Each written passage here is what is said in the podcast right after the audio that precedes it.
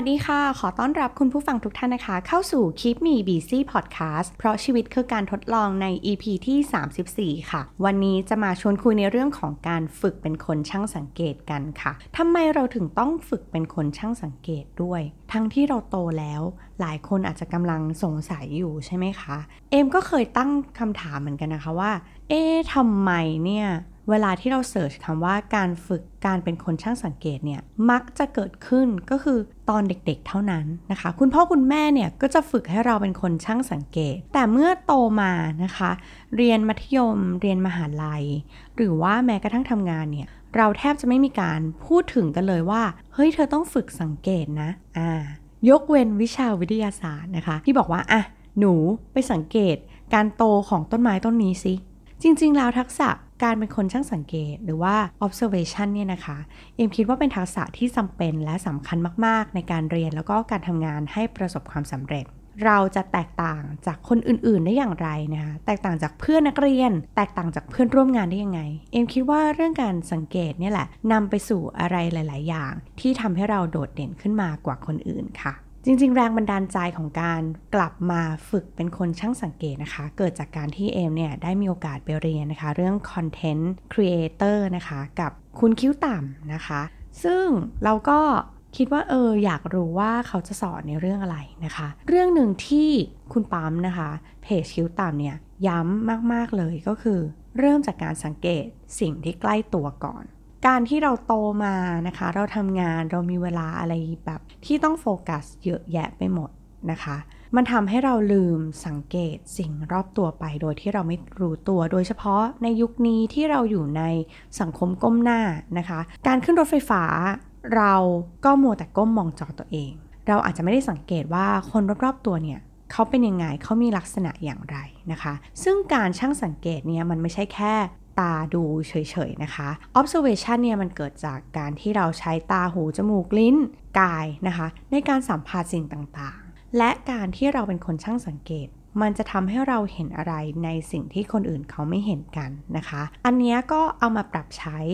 ในการพัฒนาสินค้าและบริการได้ให้ตรงใจผู้บริโภค เพราะว่าเราอยู่ในยุคที่เราต้องเข้าใจผู้บริโภค หรือว่าลูกค้าของเราให้ได้มากกว่าที่เขาเข้าใจตัวเอง และต้องขายสินค้าและบริการนั้นให้เขาด้วยนะคะ และ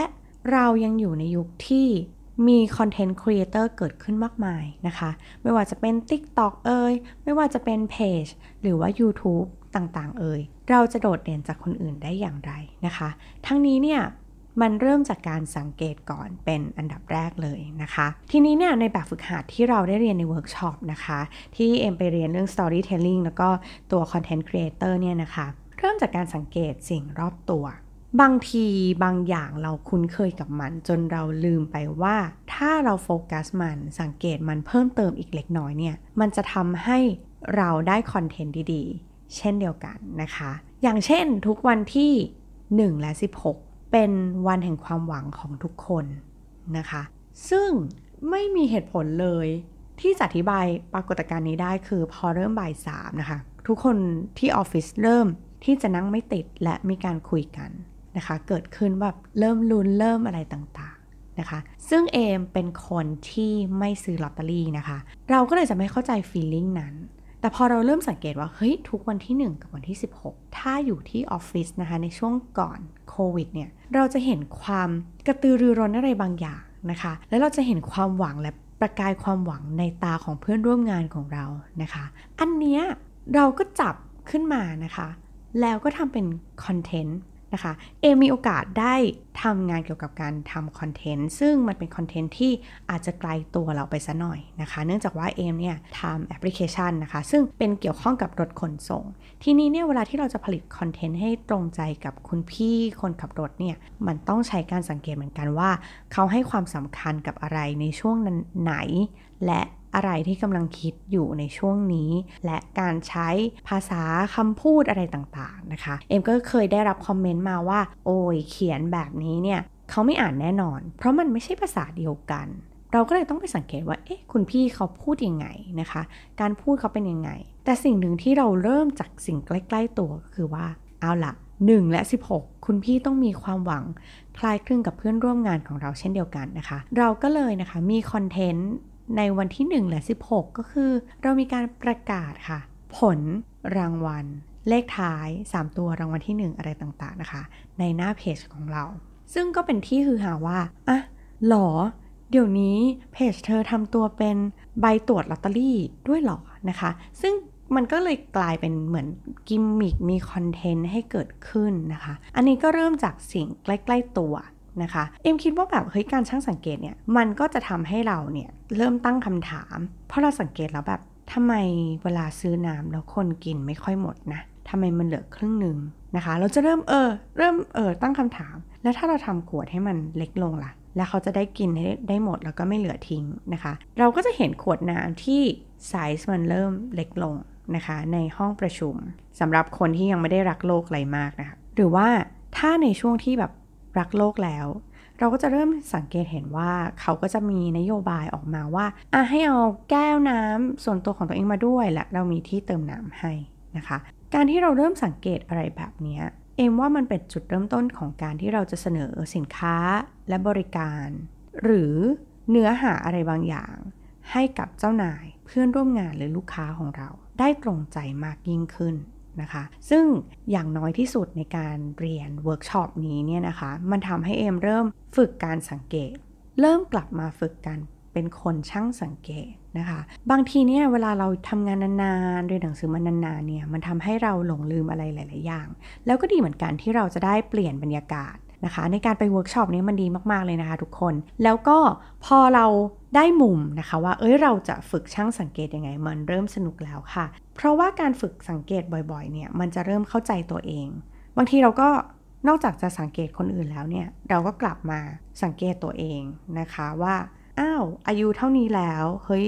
ริ้วรอยเริ่มมาแฮะ ทั้งที่จริง ๆ ปกติเป็นคนไม่ดูแลตัวเองเลยนะคะ พอเราเริ่มสังเกตแล้วก็อืมมันถึงวัยแล้วแหละ ที่เราจะต้องกลับมาดูแลตัวเองอะไรประมาณนี้นะคะ ซึ่งพอเราสังเกตแล้วอะเราจะเริ่มตั้งคำถามเนาะพอต้องคำถามแล้วอะเรามักจะเริ่มหา how to แล้วว่าจะทำยังไงให้ดีขึ้นอ่าทำยังไงให้ดีขึ้นเนี่ยมีหลายอย่างเลยนะคะ เช่นพอเราสังเกตแล้วเนี่ยเราเริ่มตั้งคำถามว่า เราจะเสนอขายสินค้าและบริการให้ลูกค้า ได้ดียิ่งขึ้นได้อย่างไรนะคะ เราไปสังเกตเขาว่า เฮ้ย process ของการที่เขาเข้ามาใช้บริการเราเนี่ย มันมีความเยื่นเยออยู่ในบางอย่างแฮพอเริ่มสังเกตปุ๊บเนี่ย เราจะเริ่มเห็นปัญหา เราเริ่มเห็นเพน เราเริ่มเห็นความต้องการของลูกค้านะคะ ทีนี้เนี่ย เราจะเริ่มตามหา solution หรือว่าเราเริ่มจะตามหาทางเลือกให้กับลูกค้าของเราแล้วนะคะว่า เฮ้ย เราสามารถทำให้มันดีขึ้นกว่านี้ได้ไหมนะ นะคะ อันนี้ก็นำไปสู่โซลูชัน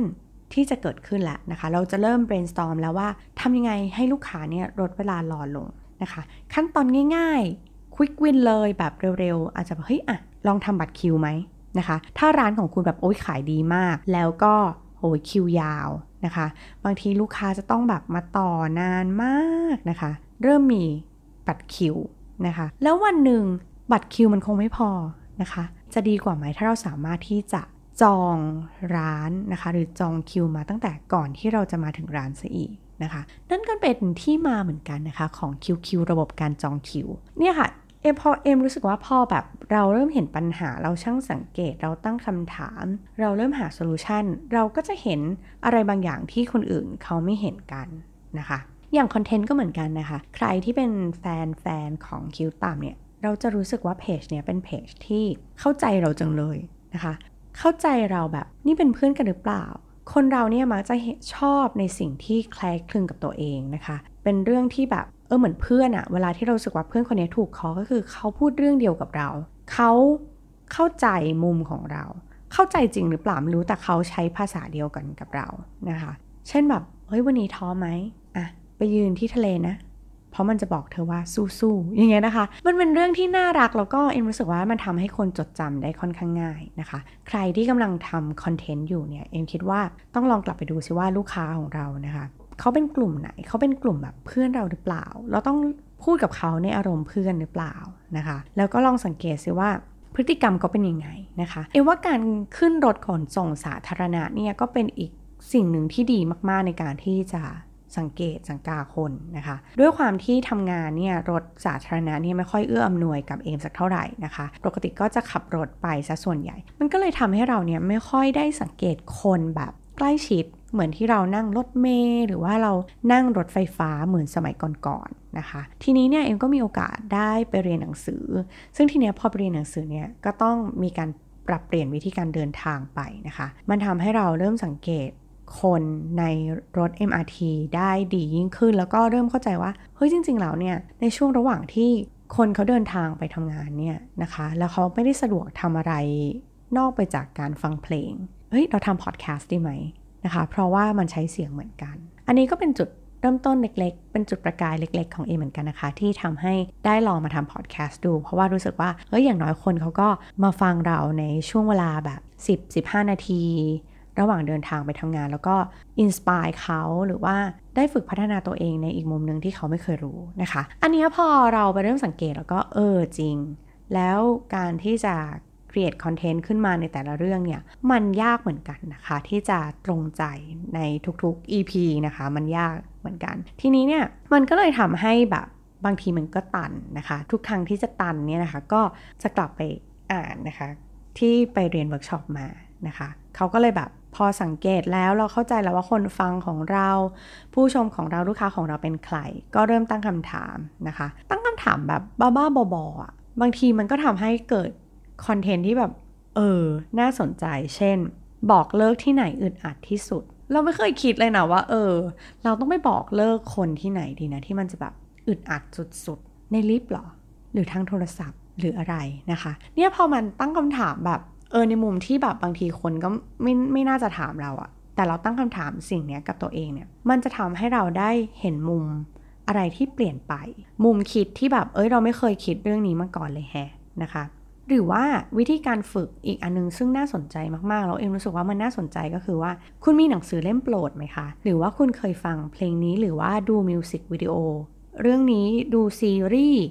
แล้วคุณลองเปลี่ยนตอนจบของมันดูสิคะว่า ถ้าคุณเป็นผู้กำกับอะคุณจะเปลี่ยนมันยังไง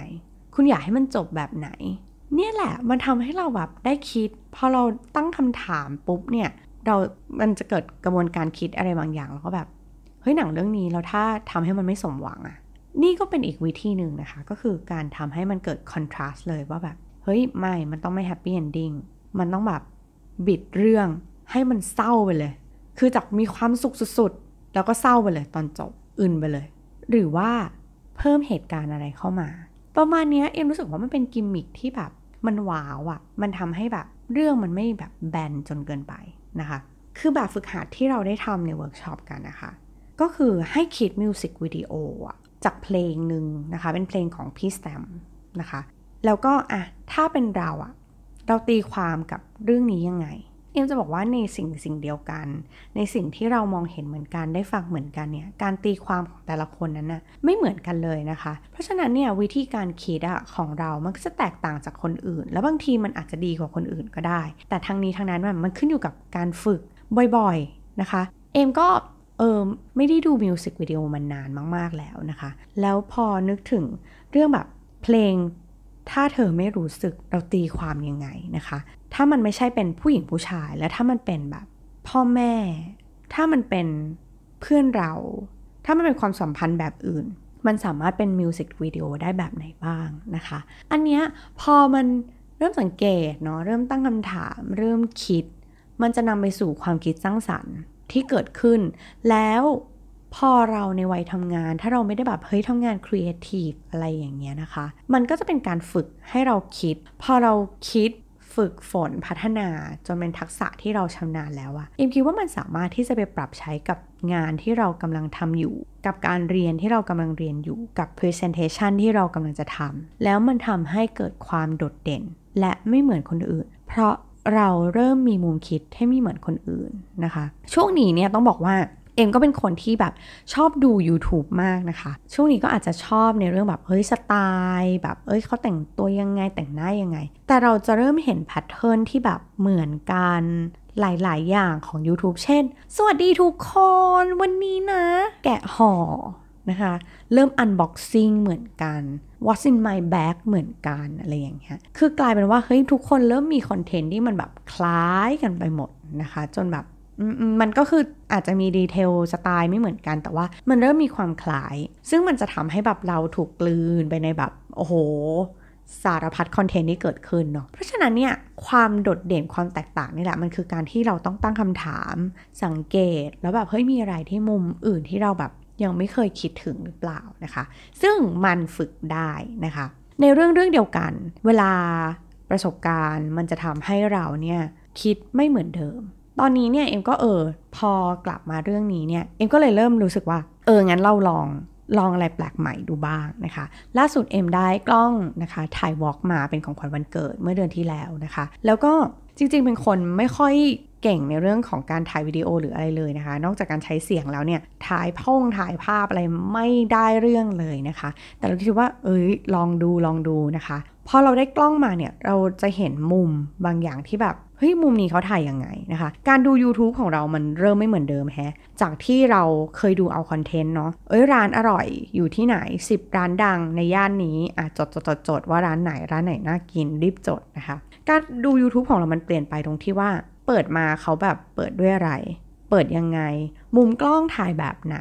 อะไรที่เราไม่ชอบ แบบมุมที่แบบวืบวืบ มืนหัวเออไม่ชอบแฮะ แล้วถ้าแบบถ่ายให้น่ากินคือยังไงนะคะยูทูบเบอร์บางคนก็ยกช้อนนะคะ ถ่ายมาให้ดูอะโฟกัสตรงนี้ แต่บางคนเนี่ยเขามีการ insert ภาพให้มันสวยๆนะคะอาถ่ายให้มันแบบโอ้มีมุมมีอะไร เราจะเริ่มเห็นเราเริ่มสังเกต เราเริ่มเห็น storyline ของเขาเออแบบเอ้ยเอ้ยคอนเทนต์นี้ดีนะเออมันมีกิมมิคมันมีอะไร บางคนเขียน storyboard มาแบบนี้แน่เลยหรือว่าบางคนไม่ได้เขียนเลยบางคนแบบ ไปเลยคือแบบไหลตามน้ำนะคะ สถานการณ์พาไปอะไรประมาณนี้ ซึ่งเอ็มรู้สึกว่าเออเฮ้ยความน่าสนใจคือคลิปสั้น ๆ คลิปหนึ่งเนี่ยกว่าที่มันจะถูกถ่ายทอดออกมา มันค่อนข้างซับซ้อนเหมือนกันแฮะ เพราะว่าล่าสุดเริ่มไปลองถ่ายนะคะ ไป cafe hopping กับน้องมานะคะ เราจะเริ่มเห็นมุมว่า เอ้ย เวลาเขาเดินเข้าไป อะ เวลาเปิด เปิดแล้วแบบซูมตรงไหน insert ภาพตรงไหน แล้วมุมเวลาทานข้าว เขาถ่ายยังไง เราจะเริ่มไปศึกษาหาเทคนิคอะไรต่างๆ ที่แบบ เอออ๋อเขาถ่ายแบบนี้เหรอ อ๋อมุมนี้หรือว่าเทคนิค เอ้ย ถ้าภาพเคลื่อนไหวจะต้องทำยังไงให้มันสวยอะไรเงี้ยนะคะ อันเนี้ยเอ็มคิดว่ามันเกิดจากการสังเกต แล้วเราตั้งคำถามแล้วเราเริ่มอยากจะลองลงมือทำดูนะคะ เนี่ยที่เอ็มพูดมาทั้งหมดอะ่ะ มันเกิดขึ้นจากการฝึกเป็นคนช่างสังเกตก่อนเป็นอันดับแรกนะคะ แล้วหลังจากนั้นอะ่ะสิ่งต่างๆ มันจะเริ่มตามมา เช่น มนุษย์เราช่างสงสัยอยู่แล้ว ก็จะต้องตั้งคำถามว่า เออแล้วถ้ามันเป็นแบบนั้นได้ไหม แบบนี้ได้หรือเปล่านะคะ บางทีอะการที่คุณนั่งอยู่แล้วมองของอะไรบางอย่าง มันอาจจะทำให้คุณเป็นมหาเศรษฐีก็ได้ จากการที่คุณแบบช่างสังเกต ตั้งคำถาม และลองหาโซลูชันให้มันดู หวังว่า EP นี้นะคะจะเป็นประโยชน์แล้วก็เอ็มคิดว่าการฝึกกันเป็นคนช่างสังเกตอะมันเป็นทักษะ ถ้ายิ่งเราฝึกมากๆ ฝึกจากเรื่องเล็กๆ ใกล้ตัวนี่แหละ เราอาจจะเริ่มสังเกตในสิ่งที่ใหญ่ขึ้น และจนเป็น ทักษะที่คุณทำได้โดยที่คุณแบบไม่ต้องพยายามนะคะ บางอย่างเราหลงลืมไปว่าเราเคยฝึกเมื่อตอนเด็กๆ มันไม่สายเกินไปที่เราจะเริ่มในตอนนี้ตอนที่เราเป็นผู้ใหญ่แล้ว ก็หวังว่าจะมีความสุขกับการสังเกต แล้วก็ประสบความสำเร็จกับการช่างสังเกตนั้นนะคะสำหรับ EP นี้ต้องลาไปก่อนแล้ว สวัสดีค่ะ